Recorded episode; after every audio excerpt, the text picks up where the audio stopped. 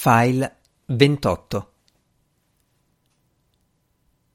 Sta succedendo dappertutto, non è vero? Più o meno, ho risposto io. E il governo cosa sta facendo? Niente. L'ha detto lei, non l'ho detto io. Esiste solo una parola per descrivere con esattezza quello che stanno facendo e lei l'ha trovata. Non sono per nulla sorpreso. Ma se ci pensa, cosa mai potrebbero fare? Perché tanto quello che deve succedere succederà e basta.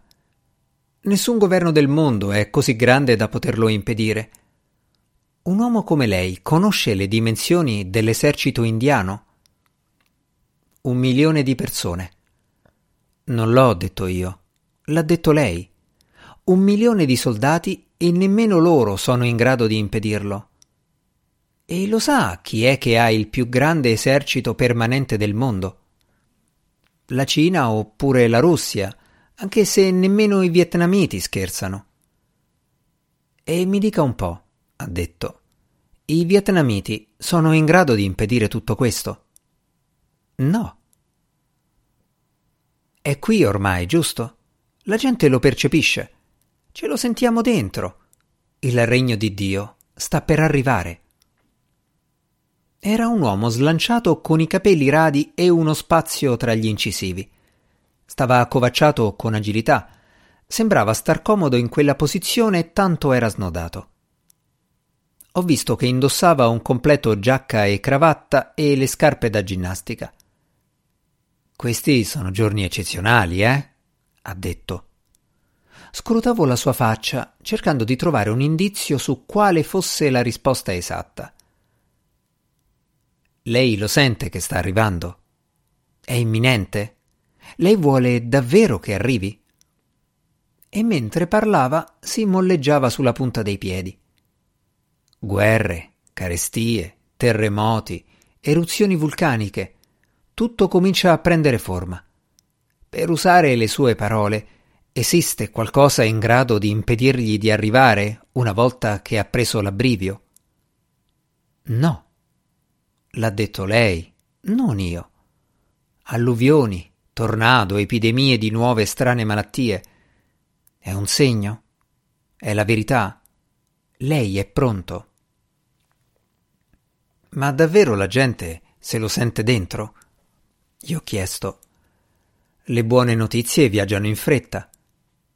La gente ne parla. Nel corso delle sue visite porta a porta ha mai avuto l'impressione che questa gente lo voglia davvero? La questione non è se lo vogliono, la questione è ditemi dove si firma. La questione è tiratemi immediatamente fuori di qui. La gente vuole sapere esistono le stagioni nel regno di Dio. La gente vuole sapere ci sono i punti a pedaggio e i vuoti a rendere. In altre parole, quello che sto dicendo è che cominciano a scalpitare. Quindi, secondo lei, è un'onda che sta crescendo. Una marea improvvisa, precisamente. Mi è bastata un'occhiata per capirlo.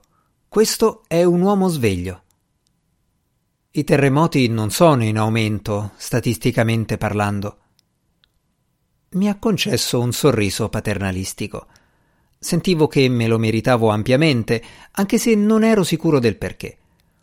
Forse era un po' cavilloso da parte mia mettermi a citare le statistiche quando l'altro parlava della potenza della fede, di paure e desideri. Cosa pensa di fare per la sua resurrezione? mi ha detto come se stesse chiedendo se avevo programmi per il ponte festivo. Tocca a tutti? O si finisce tra i malvagi o tra i salvati. Di colpo i malvagi andranno in putrefazione mentre camminano per strada, gli occhi gli scivoleranno fuori dalle orbite, si riconosceranno perché saranno appiccicosi e gli mancheranno dei pezzi. Seguiranno le tracce della stessa scia di bava che si lasciano dietro. La spettacolarità dell'Armageddon consiste proprio nella putrefazione. I salvati si riconosceranno dall'ordine e dalla riservatezza. I salvati si riconosceranno dal fatto che non si metteranno in mostra. Era un tipo serio, era pratico e con i piedi per terra con tanto di scarpe da ginnastica. Ero un po' perplesso per quella sua inquietante sicurezza, quel suo essere privo di dubbi. È questo il senso dell'Armageddon? Nessuna ambiguità, mai più nessun dubbio. Era pronto a precipitarsi nell'altro mondo. Stava cercando di forzare l'altro mondo a trapelarmi nella coscienza, eventi pazzeschi che a lui sembravano roba di tutti i giorni, lampanti, ragionevoli, imminenti, veri.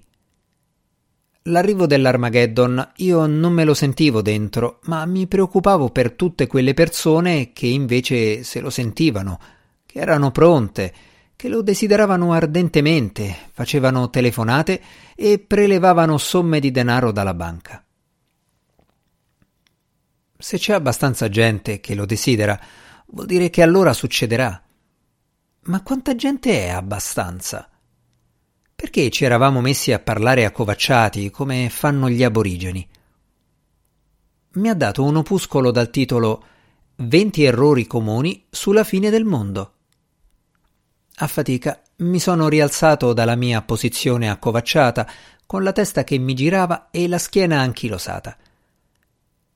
Nella parte anteriore della sala c'era una donna che parlava di esposizione ad agenti tossici. La sua vocina quasi si perdeva nel frastuono strascicato del casermone, quel genere di basso rimbombo che gli esseri umani tendono a produrre in ampi spazi chiusi. Denise aveva messo giù il suo manuale e mi guardava con durezza. Era lo stesso sguardo che di solito riservava a suo padre e ai suoi esploit fallimentari. Cosa c'è? le ho chiesto. Non hai sentito cosa ha detto la voce? Esposizione. Esatto, ha ribattuto lei in tono tagliente. E noi cosa c'entriamo? Non noi, ha detto lei. Tu.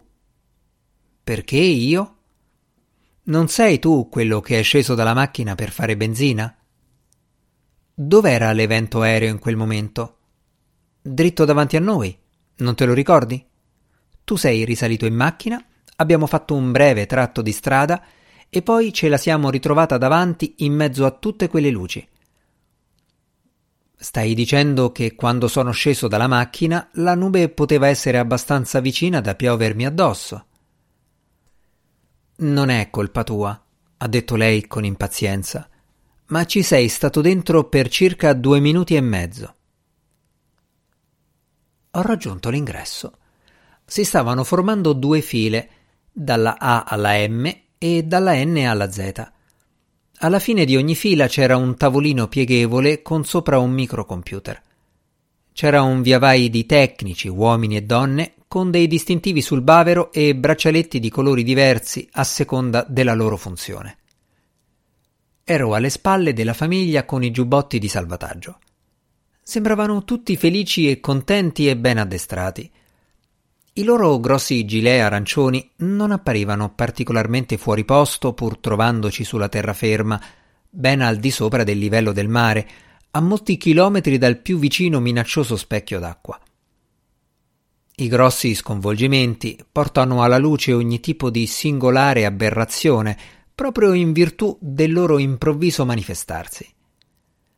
La scena nella sua interezza era contrassegnata da chiazze di colore e bizzarrie di ogni tipo. Le file non erano lunghe. Quando ho raggiunto la scrivania AM, il tizio che era seduto lì ha inserito i miei dati pestando sulla tastiera.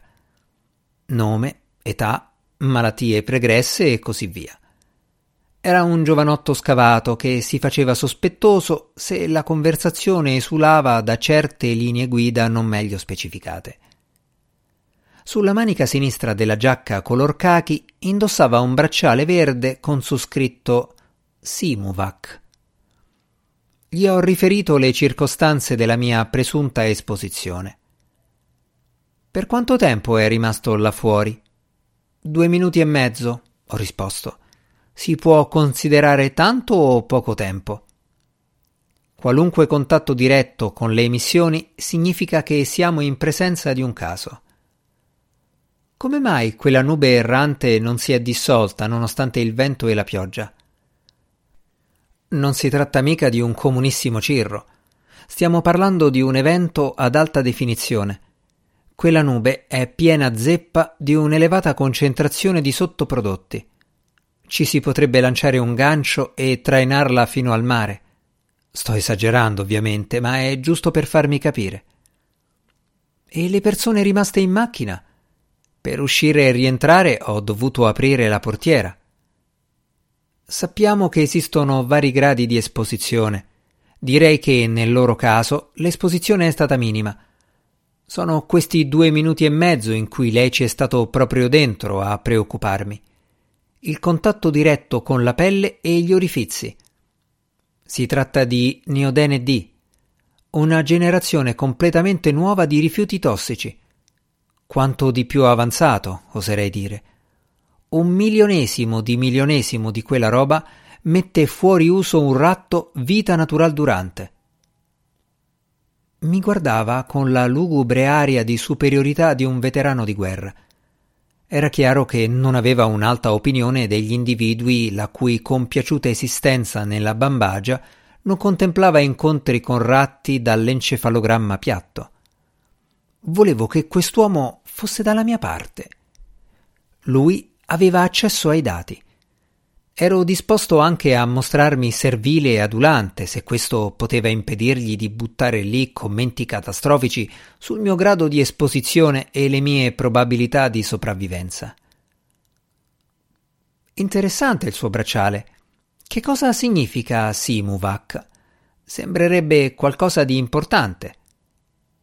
È l'abbreviazione di simulazione di evacuazione, un programma statale di recente creazione per il quale ancora faticano a raccogliere fondi. Ma questa non è un'evacuazione simulata, è reale. Lo sappiamo, ma abbiamo pensato che poteva servire da modello. Una sorta di esercitazione, giusto? In pratica mi sta dicendo che avete approfittato dell'evento reale per provare la simulazione? Una prova su strada, diciamo. E come sta andando? ho chiesto. La curva di inserzione non è liscia come vorremmo. C'è un eccesso di casualità. E inoltre le nostre vittime non sono sistemate dove vorremmo se si trattasse di una vera simulazione. In altre parole, siamo costretti a prendere le vittime così come le troviamo. Non abbiamo potuto approfittare del lavoro computerizzato. Di colpo, ecco che c'è questa perdita tridimensionale che invade il paesaggio. Bisogna tenere conto del fatto che tutto quello che vediamo stasera è reale. Ci sono ancora tante cose che dobbiamo perfezionare, ma le esercitazioni servono proprio a questo. E i computer? I dati inseriti nel sistema sono reali o solo cose che servono per le esercitazioni? Controlli pure, mi ha detto. E per diversi secondi ha battuto sui tasti e poi ha studiato le risposte in codice che gli erano comparse sullo schermo. Avevo l'impressione che mi stesse dedicando molto più tempo rispetto alle persone che mi avevano preceduto nella fila. Anzi, cominciavo a sentire gli sguardi degli altri su di me. Me ne stavo lì con le braccia conserte, cercando di dare un'impressione di impassibilità, come se fossi in fila dal ferramenta in attesa che venisse battuta in cassa la corda robusta che avevo deciso di comprare. Mi sembrava l'unico modo per neutralizzare gli eventi, per contrastare il flusso di puntini computerizzati che registravano i dati della mia vita e della mia morte non guardare nessuno, non rivelare niente, restare fermo. La genialità della mente primitiva sta nella sua capacità di rappresentare l'impotenza umana come qualcosa di bello e di nobile. Lei sta generando grossi numeri, mi ha detto scrutando lo schermo. Sono stato fuori soltanto per due minuti e mezzo, che tradotto in secondi quanto sarebbe? non è solo il fatto che lei sia stato lì fuori per tot secondi, è il suo profilo in genere. Ho controllato la sua storia e mi compaiono numeri tra parentesi con degli asterischi lampeggianti. E cosa significa? Forse è meglio non saperlo.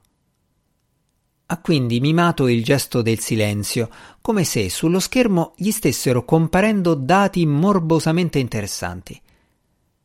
Mi chiedevo in che senso aveva controllato la mia storia. Chi si occupava di conservarla? Un ente statale o federale? Una compagnia assicurativa? O un istituto di credito? O uno sportello medico? Di quale storia stava parlando? Io gli avevo fornito alcune informazioni di base. Altezza, peso, malattie avute nell'infanzia. Cos'altro sapeva lui? Sapeva delle mie mogli? Del mio coinvolgimento con Hitler? Conosceva i miei sogni e le mie paure? Aveva il collo magrissimo e due orecchie a sventola che spuntavano dal cranio denutrito. L'aspetto innocente di un assassino di campagna degli anni prima della guerra. Sto per morire. Non esattamente, ha risposto lui. In che senso? Non in questi termini. E in quali allora? Non è una questione di parole, ma di tempo. Ne sapremo di più tra 15 anni. Intanto il caso esiste, questo è fuori di dubbio. Cos'è che sapremo tra 15 anni? Se lei sarà ancora vivo, lo sapremo, al contrario di adesso. Il Neodene D ha un arco di vita di 30 anni e in quel caso lei avrebbe superato metà di quel periodo. Pensavo che durasse 40 anni. 40 anni nel suolo, 30 anni nel corpo umano. E quindi per sopravvivere a questa sostanza dovrò arrivare a 80 e passa anni e solo allora potrò cominciare a rilassarmi. Tenendo conto delle cose che sappiamo adesso, sì. Ma sembra assodato che non ne sappiamo ancora abbastanza per poter essere sicuri di alcunché. Mi permetta di risponderle così. Se io fossi un ratto, non vorrei trovarmi nel raggio di 300 chilometri dall'evento aereo. E se invece fosse un essere umano? Mi ha guardato con attenzione. Io ero lì, impalato, con le braccia conserte a fissare un punto dietro la sua testa in direzione della porta del casermone. Guardarlo negli occhi avrebbe significato riconoscere la mia vulnerabilità. Non mi preoccuperei di cose che non si possono vedere o percepire, ha detto. Andrei avanti e affronterei la mia nuova vita. Mi sposerei, mi sistemerei, avrei dei figli. Non c'è motivo per cui lei non possa fare queste cose, tenendo conto di quanto sappiamo adesso. Ma lei ha detto che il mio è un caso. Non l'ho detto io, l'ha detto il computer. Lo dice il sistema. È quello che si suol dire un solido riscontro da parte del database. Gladney J. A. K inserisco il nome, sostanza, tempo di esposizione e poi controllo la sua storia sullo schermo, il suo profilo genetico, i suoi dati personali, medici, psicologici, fedina penale e ricoveri in ospedale. E alla fine mi compaiono questi asterischi lampeggianti. Questo non vuol dire automaticamente che le stia per succedere qualcosa. Di sicuro non oggi e nemmeno domani. Significa semplicemente che lei è il risultato della somma di tutti i suoi dati e a questo non si sfugge. E nonostante il suo bracciale, questo presunto solido riscontro non è una simulazione, è reale. È reale, ha confermato lui. Stavo lì, immobile. Se si fossero convinti che ero già morto, magari mi avrebbero lasciato in pace. Mi sentivo, credo, come se un medico avesse sollevato una radiografia alla luce per mostrarmi un buco a forma di stella nel bel mezzo di uno dei miei organi vitali. La morte è entrata, è dentro di te. Ti comunicano che stai morendo, eppure sei distaccato dall'atto di morire.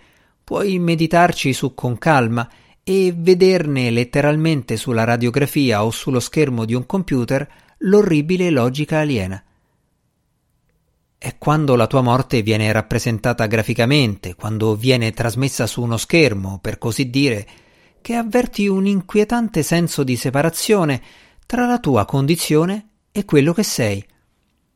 È stata introdotta una rete di simboli, tutta un'incredibile tecnologia strappata agli dei.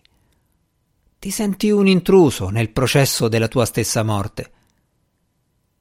In quel momento avrei tanto voluto la mia toga e gli occhiali scuri.